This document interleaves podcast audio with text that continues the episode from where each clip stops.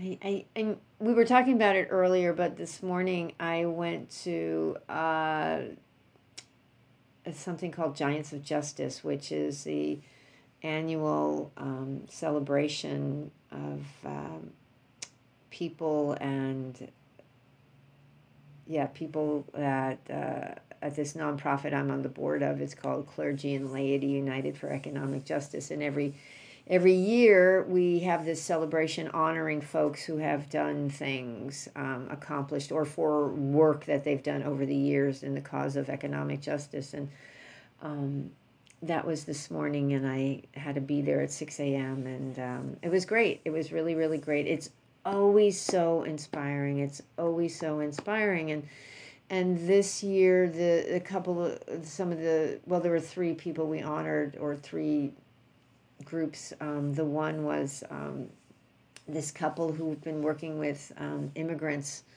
for years and years and years, helping them with asylum, asylum, getting them out of the ICE detention centers, uh, which are horrific places. And so we honored them for their work. We honored this um, this um, Jewish community that has this really a lot of action um, in the community. They've worked with unhoused people, really trying to find them to get houses. They see a need and they work toward it, and so we honored them. And then um, the Chateau Marmont is a very famous hotel in Hollywood. Um, it's where John Belushi died, and I mean, it's been around for years and years and years. It's very chic, it's very expensive. And at the beginning of the pandemic, they fired all their workers. People had been there for 30, 20 years, and they didn't rehire them, even though Los Angeles put a right to return thing. They passed a right to return law so that you had to, after the pandemic, if you were opening up, you needed to rehire the people that you let go and so there was this boycott of the Chateau Marmont. Then these people, these workers, were outside every week for months and months and months, and people didn't make films there. Um, I can't remember some. Oh, that that Lucy and Desi movie that that came out earlier this year with Nicole Kidman. They were going to film there, and they said nope, or not because of the boycott. Anyway, they ended up. Um, uh, the uh, the owner of the hotel finally relented and allowed them to unionize and brought the workers back. So you know, celebrating stuff like that, which I think is really important, especially when we're in a an era right now that seems so fraught with um, things that are breaking down, um, problems. Um, I don't know if you've heard, Craig, but in Los Angeles, there was a tape leaked last week where city, oh, you've heard, yeah, it's pretty big, it's pretty awful, it's pretty disgusting, where the city council was some four, three city council members and the head of the uh, LA Federation of Trade Union of Unions um, were disparaging with really a lot of anti-black sentiment and anti. There were four the four people of uh, Latino Latinas, and then they were disparaging people from Oaxaca. So it, it, was just like this mess, this mess, this mess, this mess, and so that was there too. And um, one of the a couple of the people resigned, and one one of the council members yesterday said, "No, he's not resigning. He's sorry. He's sorry he did that, but he needs to stay and do the work." And it's like this lack of accountability, this lack of accountability for having done something. And I was having a conversation with someone today saying, apologize, resign, and then go go do some reflection and learning, and and and then come back. And um, but this inability to take responsibility for your actions, which is so predominant these days, it's this this greed, this selfishness, this this this addiction to power that is so um, addictive. And there, I saw a quote today that from this guy Eddie Glaude, um, Eddie S. Glaude Jr., and he said, We're running deficits in courage and convictions these days, and it seems to me the reason for that is a kind of odd toxic brew of greed and selfishness, and of course, grievance and hatred. So that's greed and aversion right there. And so, why am I talking about this? And what does it have to do with Buddhism or Buddhist teachings? this is how the three poisons show up in the world. It's not just personal, it's not just what we're stuck on, where we're craving, where we're averse. It's to recognize that these things are so um, prevalent in the world we're in. They show up everywhere. The kilesas, you know, the three def- the three poisons, three defilements are greed, hatred, and delusion. Um, and you see it in the power grabs around the world. There's Putin, there's Trump, there's the redistricting stuff that's going on, the gerrymandering. There's the the the power, um, you know, the the uh, uh, reproductive rights. That's not about um, reproductive rights. That's about power. The stuff that's going on with the women in Iran. That's all about power. Uh, it's really this holding on to of what we think we need and you see it um, around the world you see it at work you see it in various places. You see it with your homeowners association you see it in schools you see it with family members. It's this wanting to hold on to what we have um, and not wanting others to get it. So it's really important to see how it shows up. It's, I really love, I just am so enamored of these teachings because for me, and I, I don't think it's uh, because um, I kind of, you know, take the stuff and force it into the, the Buddhist viewpoint. I think I look at the stuff and go, oh, wow, this is what the Buddha was talking about. It just kind of, for me, pops and I'm able to see it that way. Um, you know and i i've been talking about this for years and years and years in fact i have a whole bunch of my talks and i didn't go through all of them but i know i have one that i gave in june 2015 so that's like 27 years ago and it, the, the title was fear and outrage and anger and grief it's like i don't know i could give that talk today it would be very um, you know fear and outrage and anger and grief and um, because there's so much going on. There's so much fear. People are so gripped by fear. Other people fan those fears. There's so much outrage by what's going on right now, any level. Um, there's anger. There's grief around loss. There's grief around so many things. And so to ha- hold all these things, you know, and this is where the teachings come in this is where and this is this is what I love about the um, this organization that I belong to, Clue, because it's an interfaith organization, and so there's um, I, I'm co-chair of the board, and my co-chair is a United Methodist minister. Um, we have rabbis, we have Muslims, we have all kinds of people. So there's all kinds of faiths represented, and we're walking hand in hand. And what this does is it allows me to hear social justice teachings from other um, other uh, belief systems, and it's it's really lovely. And um, you know, I still I still um, and in Buddhism, you can find that stuff like in the Dhammapada, the one that's so famous. Hatred is never stilled by hatred, only by non hatred. That's the eternal law. You know, so Buddhism is right there in with all these other these other faith traditions about really needing to address how these three poisons show up in the world. It's not just saying, oh, too bad they're over there. I'm just going to take care of myself. It's about how do we recognize and address in whatever way we can. Um, the person who gave the keynote today, the keynote address this morning, he talked about I, I and I really like this. I'd never heard this before or in this way. He, he said power without love is fear. There's this fear that we're going to lose our power. And so when you are gripped by fear that you're going to lose something, you're going to start doing stuff to hold on to it. And then you're going to develop, you know, ways of defining the other there's the safe people and there's the non-safe people and how do i make sure that the people that are going to grab the power from me are put in their place so they can't and so power without love is fear. And that means that power with love is unafraid.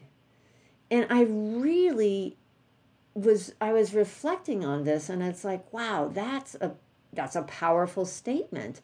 And I believe it's supported by the Buddhist teachings as well. Again this this this gentleman who gave the talk the keynote today I think he's United Methodist I might be wrong but he's a he's a pastor in a church in in, um, in Los Angeles as well and he talked and and you know the Metta Sutta is what the Buddha gave the monks, the, bhikkhu, the bhikkhus, to deal with fear.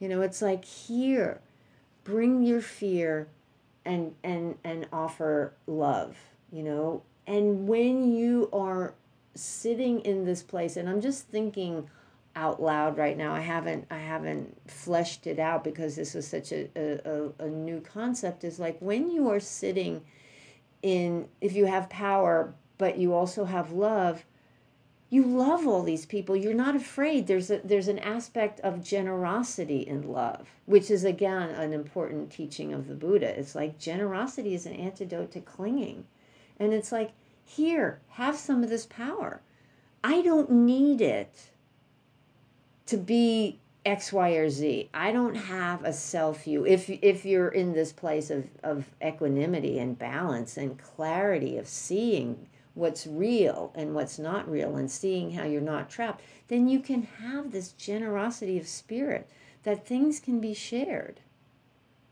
And that power is not the be all and end all. It was really, I think it's it's it's a really excellent thing to reflect on. You know. And a couple of years ago, I gave an, I because I, was going through all these talks and looking at and going, oh my gosh, I've been doing this for a while. I gave a talk a couple of years ago talking about standing firm in the Dharma, that we can face these these these um, defilements, these poisons that are that are um, so prevalent by standing firm in the Dharma, standing firm in these teachings.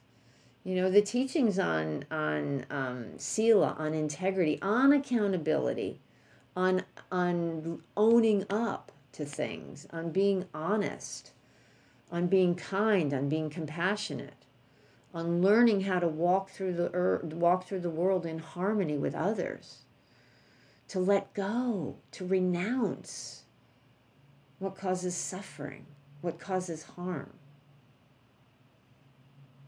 And to, to be willing to say, I caused harm. I'm going to go reflect on this. Um, yeah, as I said, this being in this organization allows me to hear words of of um, social justice from many, many, many faiths. Um, there's one that I heard. I heard it a couple of years ago. I think for the first time, and it's from the rabbin, rabbinic tradition, and it says it's not up to you to finish the task. That means working towards ending harm, ending suffering, taking, you know, addressing social justice, economic issues, whatever is in front of you. Um, it's not up to you to finish the task, but you are not free to avoid it. I love that. It's like, you know, because we get in this idea, I have to see the end. I, you know, I need to make sure that things are changed in my lifetime, which is crazy because this stuff just goes on and on and on. It shows up over here, it shows up over there. We take care of this issue, then there's an issue over there. So we just have to address it. And, and the rabbi who uh, received a Giant of Justice this morning, she talked about, and this is a very, again, found in many, many places do what you can where you are. Do what you can where you are. We don't have to do it all. We don't have to fix everything. We don't have to address world problems like these folks who were offered, uh, who we honored this morning they're just addressing some issues in their neck of the woods and making a huge difference in people's lives. Making a huge difference in people's lives. There's a story, and I don't remember what it is. I have to. It just popped into my head. It's about somebody like, is it walking along, and there's like a bazillion starfish that were washed up on the beach, and taking one starfish and putting it back in the ocean I might be wrong about what it is, but I think it was a starfish and saying, "Why are you doing that? You know, you're not. There's so many billions of starfish you can't help." And it's like, yeah, but that one really appreciates what I did. So, you know, it's not about saving all. It's about take doing what we can where we are with what we have. You know, and so I stand firm in the ground of of um, being willing to help in sila, in living in harmony, living with integrity, and Bhikkhu Bodhi, the the the wonderful, wonderful, wonderful quote from Bhikkhu Bodhi when he's talking about this is the special challenge facing Buddhism in our age is to stand up as an advocate for justice in the world, a voice of conscience for those victims of social, economic, and political injustice who cannot stand up and speak for themselves. This is the deeply moral challenge marking a watershed in modern expression of Buddhism. You know, and he says, I believe it's also also points in the direction that Buddhism should take if it is to share in the Buddha's ongoing mission to humanity. This willingness to be present and not have it just be about ourselves because we sit on the cushion and we practice and we and we work for our benefit but we work for the benefit of all. And um, you know then there's the teaching i talked about this a while ago about being a bodhisattva you know being a bodhisattva. And um, diana winston says it's a wonderful and useful archetype for our work as socially engaged buddhists it's about easing suffering where we find it and then just quickly around um, being a bodhisattva is having an intention to to to ease the issues, ease the troubles of people, or and you know address issues, whatever whatever interests us, wherever we are with whatever we have. That's what we want to do. It's a, it's a spiritual practice, so you have a foundation of some teachings to support you. The Dharma, the Eightfold Path, is an amazing foundation for this work because it says, don't cause harm, be kind in your speech. You know, don't take what's not offered and, and expanding, cultivate generosity, cultivate compassion. It's non attachment. You know, we're not attached to outcomes, we're not attached to views. You know, we're just working with what's in front of us to do what needs to be done. It's about taking action, whatever that is. And I love this piece. Um, this is from an article that Diana Winston wrote. I think it might have been in Tricycle. I'm not sure what magazine it is. It's from many years ago. She goes, "Know his, know the history."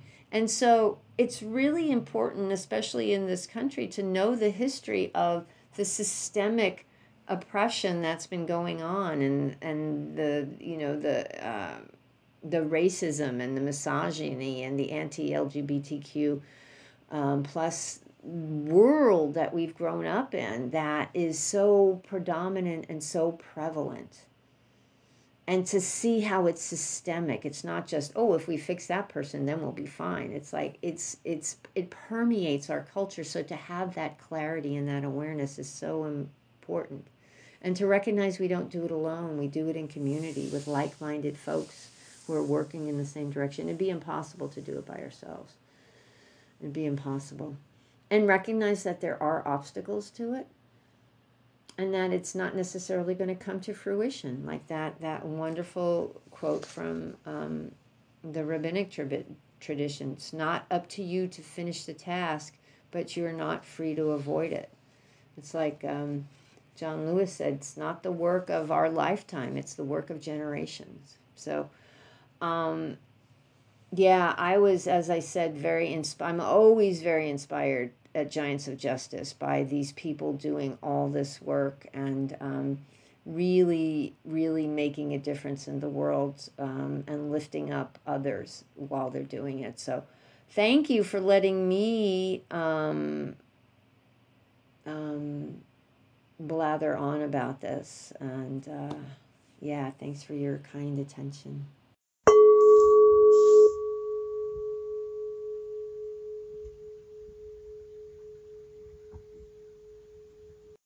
Thank you for visiting Undefended Dharma. These teachings are freely offered. However, if you would like to make a donation to help support the technology that makes these podcasts possible, please visit marystankevich.org backslash support. Thank you.